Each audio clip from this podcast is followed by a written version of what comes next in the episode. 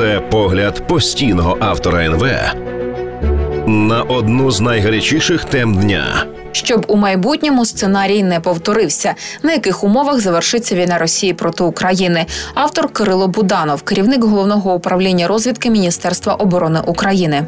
По-перше, давайте визначимося з дефініціями повномасштабне вторгнення чи повномасштабна війна. Думаю, що повномасштабне вторгнення завершилося ще наприкінці весни 2022 року, коли окупанти не змогли захопити Київ, Чернігів та Суми на півночі, Харків на сході, Миколаїв та Запоріжжя на півдні, коли рашисти не змогли вийти на так звані кордони своїх фейкових республік на українському Донбасі. Саме на цьому етапі повномасштабне вторгнення власне і завершилося. Після цього розпочався український контрнаступ, в результаті якого були повністю звільнені Київ. Київська, Чернігівська, Сумська області, Куп'янськ, Балаклія та Ізюм на Харківщині, Лиман на Донеччині. Українські воїни звільнили від рашистів і єдиний обласний центр, який їм вдалося захопити в березні 2022-го – місто Херсон. Було звільнено все правобережжя Херсонщини.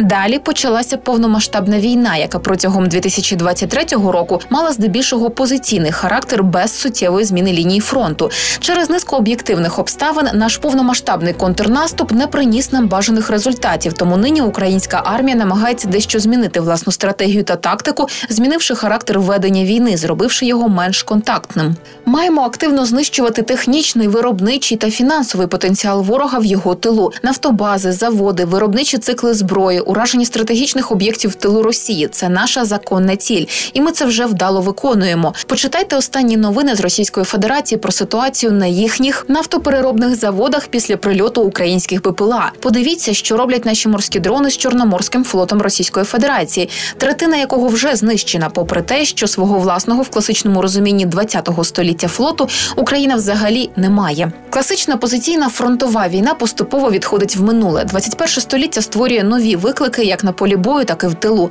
Хто перший прийме ці виклики та знайде на них гідну відповідь, той і переможе. Мусимо змінювати власну стратегію та тактику відповідно до вимог часу, обставин та наших технічних і мобілізаційних можливостей можливостей. Саме за таких умов українське військо отримає перевагу на полі бою, а значить, матиме більш потужні позиції до початку перемовин про припинення вогню, які рано чи пізно безумовно розпочнуться. Головною та беззаперечною мовою для початку таких переговорів має бути звільнення абсолютно всієї захопленої після березня 2014 року української території. Звісно, цього можна досягти не лише комбінованим способом, але для того, аби це сталося, Україна має отримати суттєву перевагу на полі бою. Росіяни завжди йдуть на поступки поступки виключно коли відчувають небезпеку для власного існування, і ми маємо створити у них таке відчуття відчуття страху за своє життя. Звичайно, програма максимум для нас не лише вихід на наші конституційні кордони, але й повний розвал країни окупанта, який в силу розмірів території ворога може відбутися лише зсередини. Але цьому процесу ми маємо максимально сприяти своєю думкою, своєю зброєю, своєю дипломатією, своєю розвідкою. За інших обставин ранок 24 лютого 2022 року для України буде повторюватися відбуватися з регулярною періодичністю, адже саме існування української нації та української держави вже майже 400 років стоїть поперек горла російському диктатору та його холопам.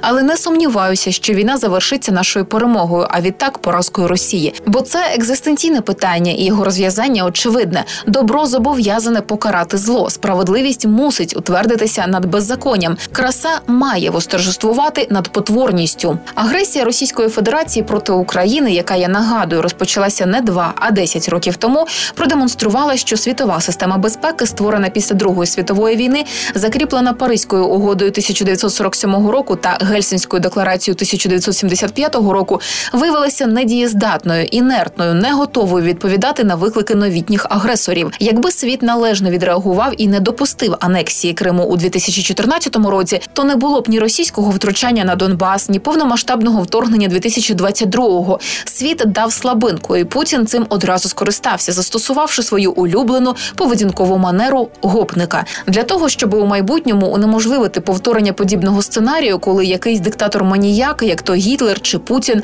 може серйозно загрожувати знищенням країнам та народам, необхідно вибудувати нову сучасну дієву та реактивну систему міжнародної безпеки, яка захистить рівні права та спокій для усіх країн світу. Потрібен новий міжнародний договір і нові механізми для його виконання. І коли Коли перший пункт підготовка та підписання нової безпекової угоди очевидно отримає підтримку переважної більшості країн світу за винятком хіба тоталітарних чи автократичних режимів, то другий пункт забезпечення її виконання втілити на практиці набагато складніше.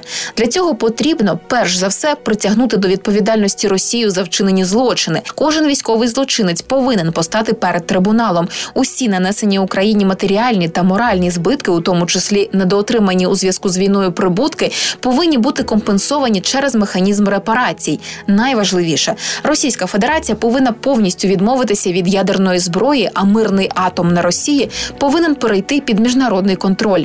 І якщо агресор буде покараний, коли кожен житель Росії на своїй шкірі відчує розплату за підтримку режиму, це буде хороший урок для всіх народів і країн, які ще сповідують певні агресивні чи реваншистські ідеї. Реалізація вимагатиме і створення міжнародних сил безпеки на постійній основі. І тут я вважаю, мало би бути визначене особливе місце для українських військових, які здобули неоціненний воєнний досвід в протистоянні агресії Російської Федерації. Автор Кирило Буданов, керівник головного управління розвідки Міністерства оборони України. Це погляд постійного автора НВ на одну з найгарячіших тем дня.